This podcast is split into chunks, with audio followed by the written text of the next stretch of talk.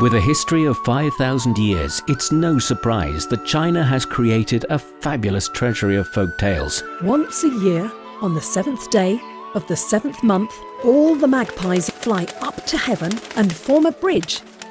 So many amazing worlds to discover. I want a new palace. said King Mu of Zhou one day. Chinese folk tales retold for audiences today. Will, will you marry me? He asked. And with little hesitation, she said, Yes. 5,000 years of amazing Chinese folk tales. My father must not go to war. Someone must take his place. You'll find Chinese Folk Tales Season 3 wherever you discover your favorite podcasts.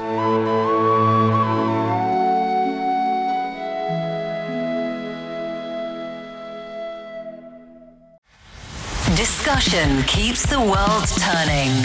This is Roundtable.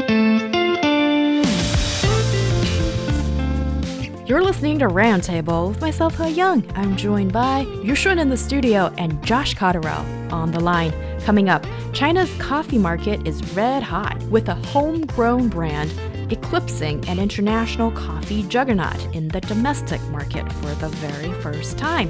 What did it get right? And we share with you what we've read, what we've seen, what we've enjoyed. Essentially, what's made us happy in Roundtable's happy place. Our podcast listeners can find us at Roundtable China on Apple Podcast. When you're there and you're so inclined, please give us a five star review. It will help other folks find the show. And we love that you listen to the show. We want to hear from you. Your observations, questions, and comments are all appreciated. We read every single email and listen to every single voice memo you send us. You can reach us at EZFM Roundtable at foxmail.com. Your voice could be featured in the show in our heart to heart segment. Now, let's move on to our next topic of discussion today. Recently, industry and corporate reports say that the homegrown coffee brand Luckin Coffee has surpassed global coffee giant Starbucks in domestic sales for the first time. Many industry insiders say that this is an important signal of local coffee brands outpacing their foreign counterparts and getting a bigger share in the domestic market.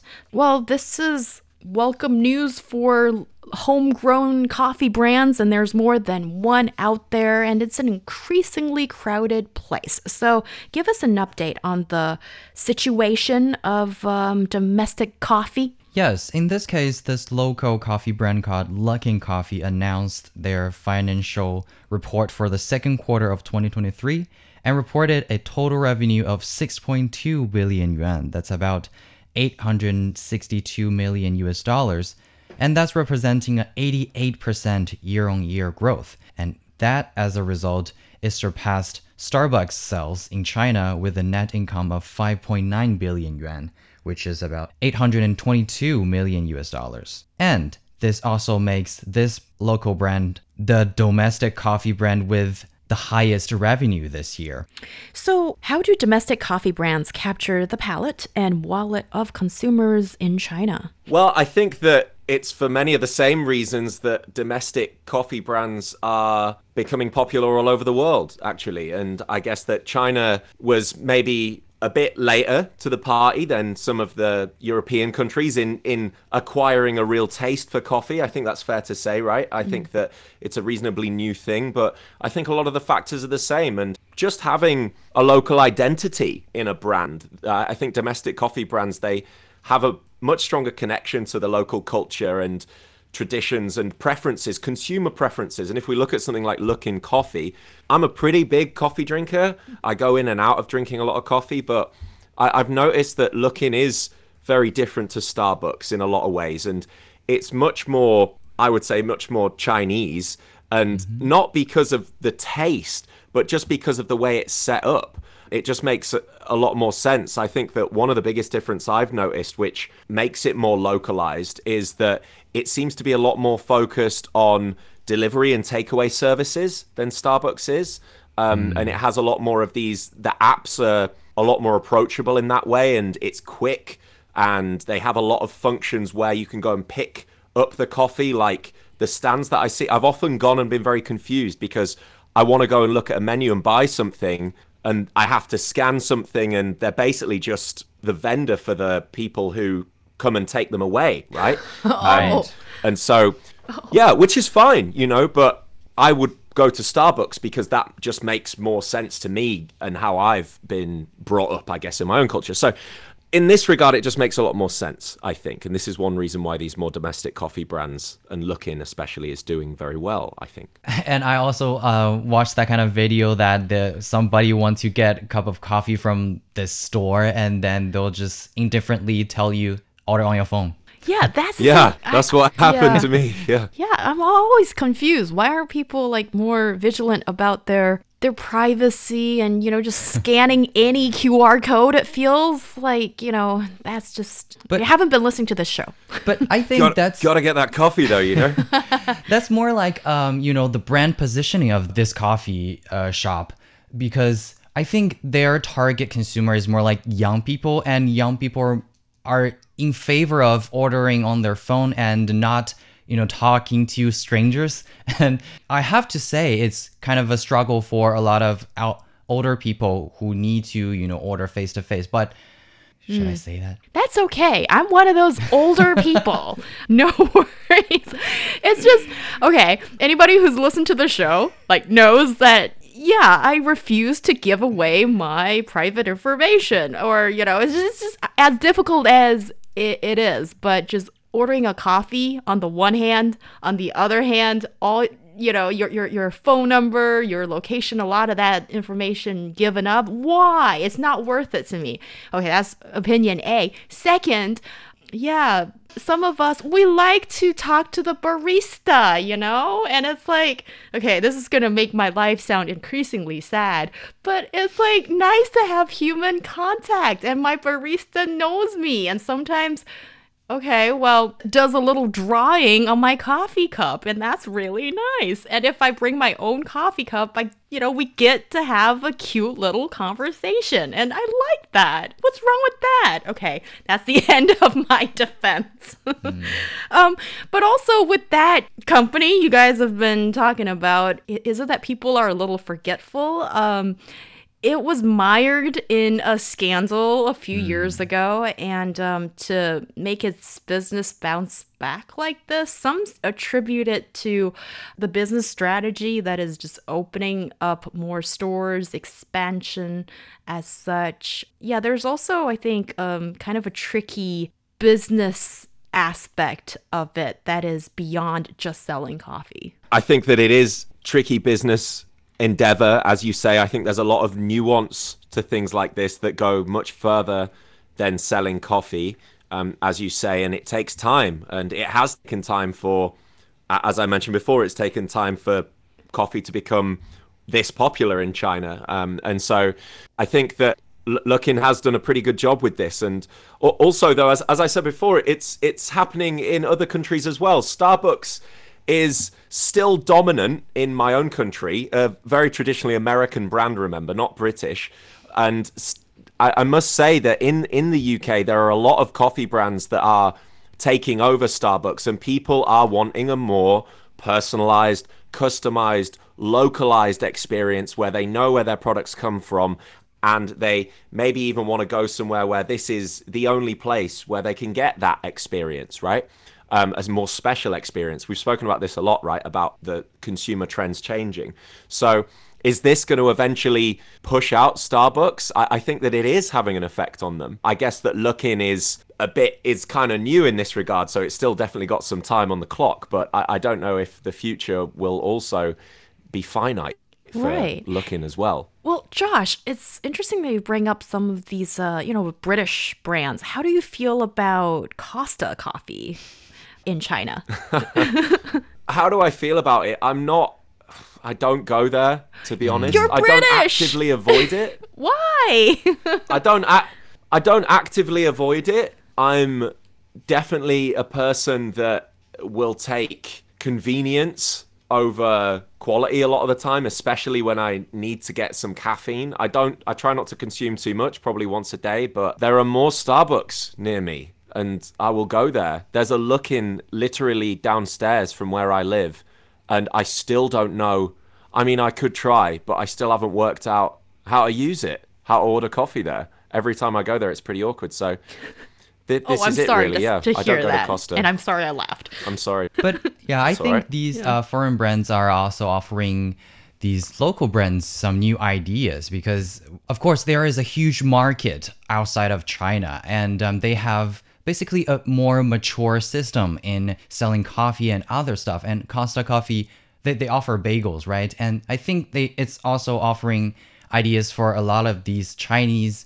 uh, local brands to give people more choices on not only having coffee but also having something to eat and also from the perspective of consumer of course these brands are uh, introducing a lot of promotional activities and campaigns giving consumers a lot of low price. And um, I think, of course, that's going to be a strategy, but also offering people a chance to get more about this coffee culture and maybe finally cultivate a habit of drinking coffee.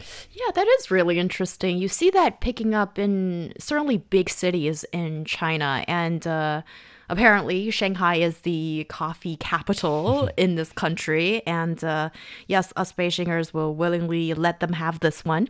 it's really until recent years that you see more of these independent coffee houses spring up in Beijing um for the last like 20 years or so it was mainly Starbucks and other chained franchises and for a, a few years South Korean coffee houses were quite popular here as well, and now I think they're they're still holding a, a healthy piece of the market as well. Because I think it still comes down to knowing sometimes ahead of your consumers what they want, and back then, like about ten years ago, South Korean coffee houses they realized that the Chinese palate and Chinese consumers' preference might be a little bit different to North Americans, you know, Starbucks. So then they made adjustments to that and then it was a success. And now you're seeing that, you know, you've got the uh, domestic coffee chains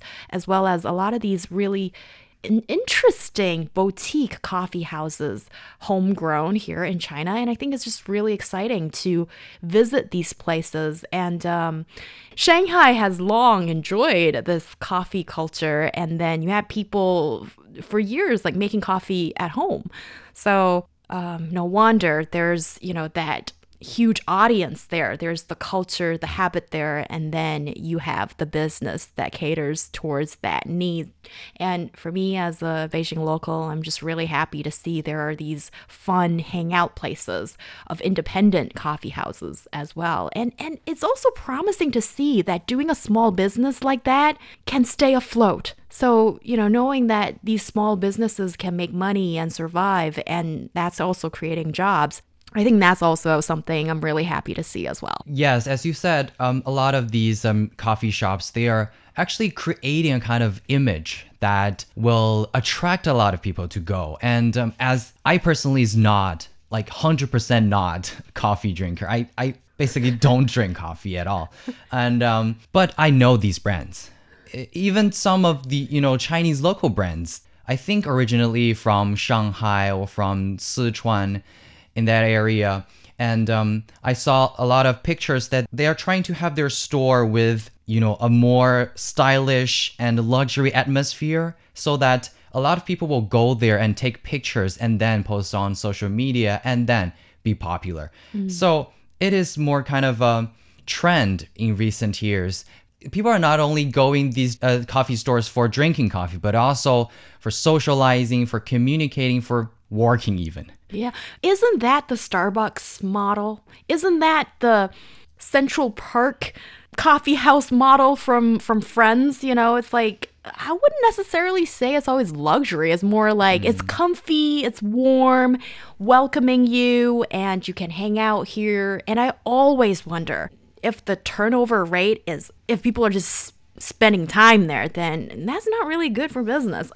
Josh, what do you think about this more like traditional idea of uh, coffee houses? Well, I, I think you're right, and I think that is Starbucks' model, and I, I think that it has been uh, evidently very successful, right? And um, it is more communal, and it operates in these sort of traditional sit-down style cafes. But I think what Yushun said was really interesting about how younger generations, and you said younger Chinese generations, I, I wonder if it's the same, don't really want to be as communal anymore, mm-hmm. and they want to just get their coffee and, and run go. away without speaking to anybody. Maybe not run away. Maybe I shouldn't say that, but I think there is something really wonderful about the idea of the coffee house or the tea house or the pub or whatever it may be, sipping on a drink that you're supposed to drink slowly or in high volume, like a pub, and where you're going to be there for a long time and communicating and being social. And it does seem like maybe these kind of places are starting to dwindle a little bit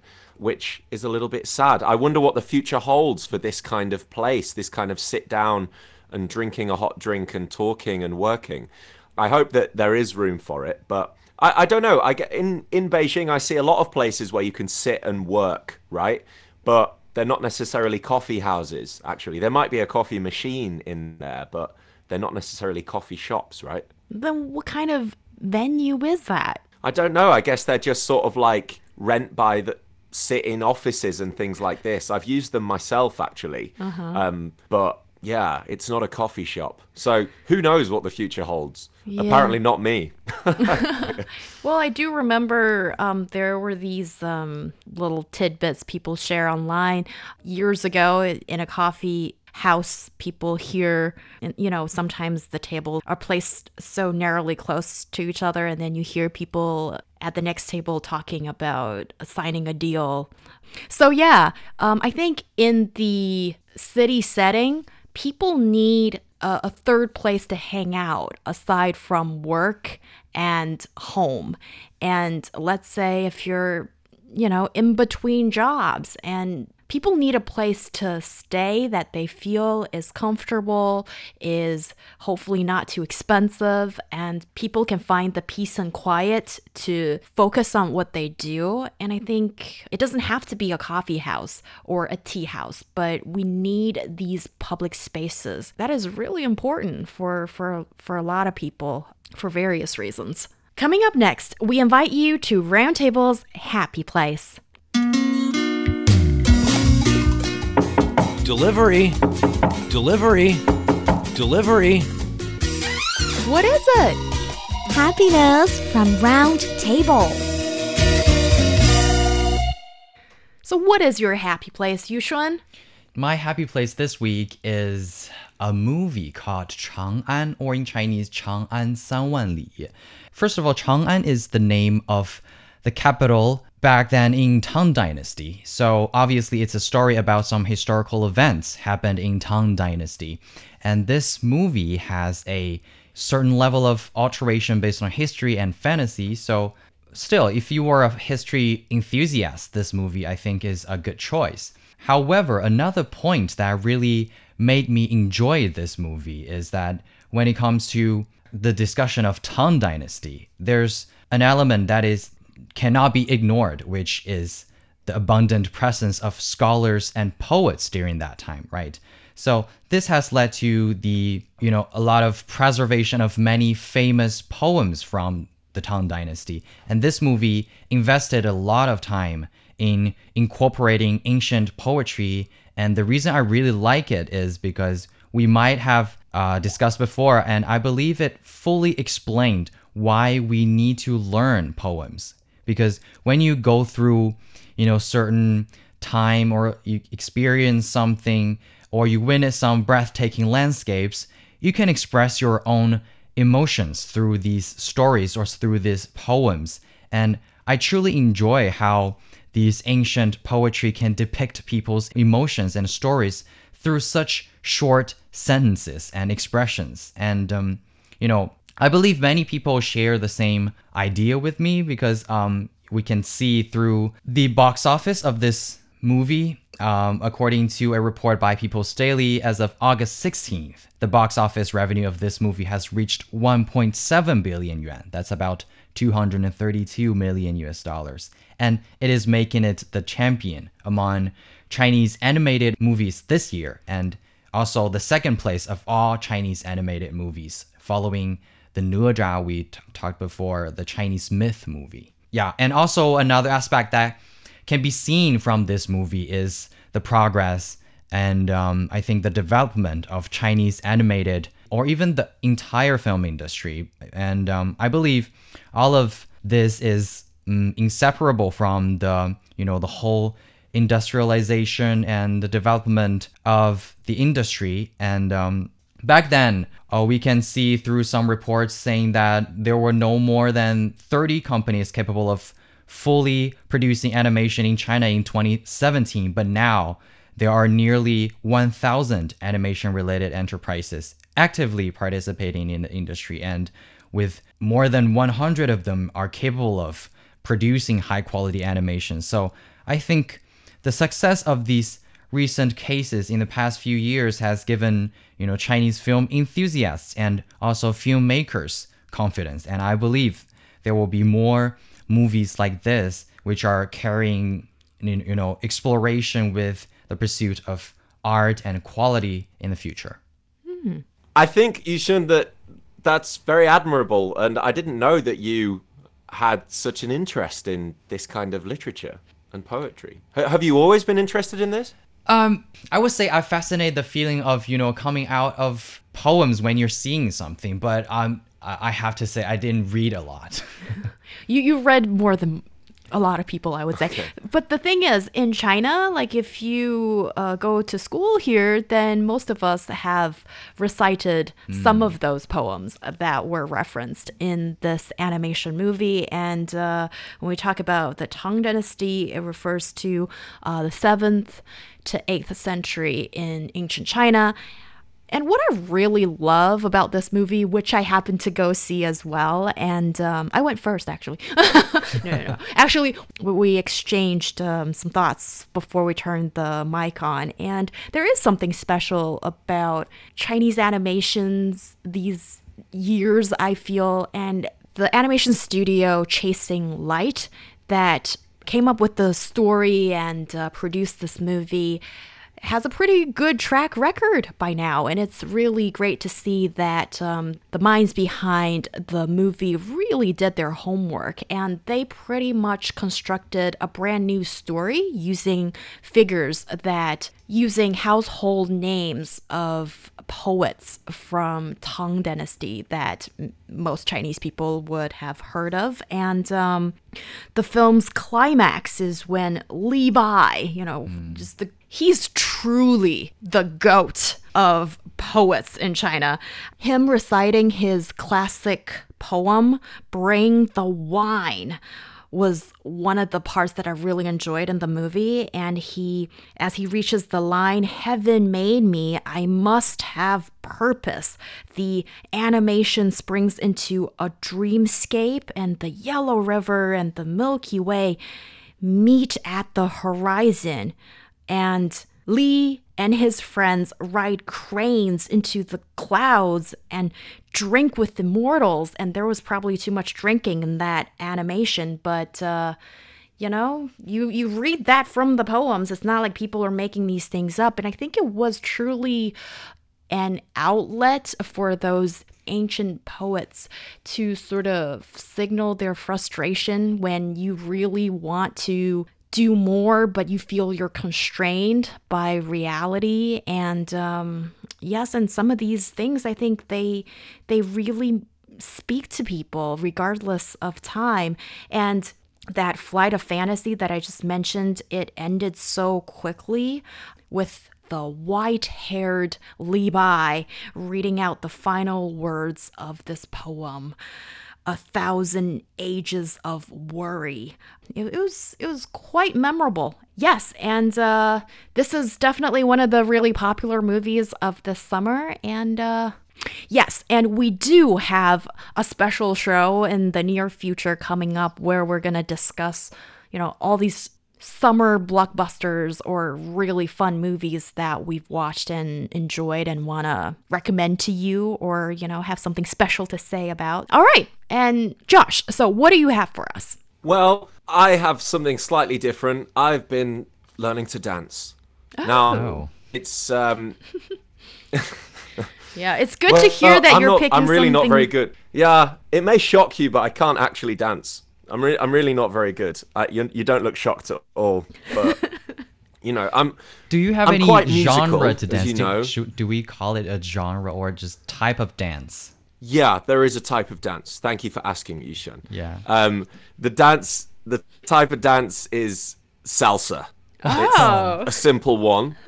Um, Yeah. You know, it's it's quite a it's it's quite an interesting kind of dance. Um, it's slightly different, um, but I, I think that salsa offers a lot of benefits uh, along with physical fitness and things like this. But I, I've I've always found it quite difficult. But I realize that my biggest obstacle with dancing, and I don't know if you guys feel the same, is actually just a confidence thing. It's mainly that I have the rhythm and I have the ability. I'm in decent shape, but my lack of confidence makes me dance poorly. And you have to submit to the rhythm, right? Yeah. If you don't allow yourself to do so, you're going to look awkward, right? You have to let go. And sometimes letting go can be pretty hard. But I've, I've found happiness, frustration, and happiness. And you guys know I, I love learning new things. So um, this is my, my happy place for, for this week. That is lovely. And you're always sharing with us something new that you've learned. And, and that's really nice because I've done none of that, you know? And uh, it's almost like you can, I, I can You, you share- never check if I'm if I've kept it up though. I mean, you never ask on the show, but maybe we should do an update one day. Yeah. Well, uh, only if you're okay with it. but I agree with you. Um, Yeah, sure. we, we tend to be quite self conscious, and it's like, oh, are, are people looking at me? And uh, you know what? I've learned from. Um, dropping another friend's reference here, uh, Phoebe Buffay, that uh, you know she she she runs w- in this monstrous way, and I dance in a monstrous way, and I don't care what other people think of me. They don't exist. It's just me having some fun, and uh, I know, Josh, if you adopt a similar kind of mentality, but it feels once you get over that hurdle mentally, then you're free. And that brings us to the end of today's show. Thank you, Yushun and Josh Cotterill, for joining the discussion. Thank you for tuning in. I'm Heyang. We'll see you next time.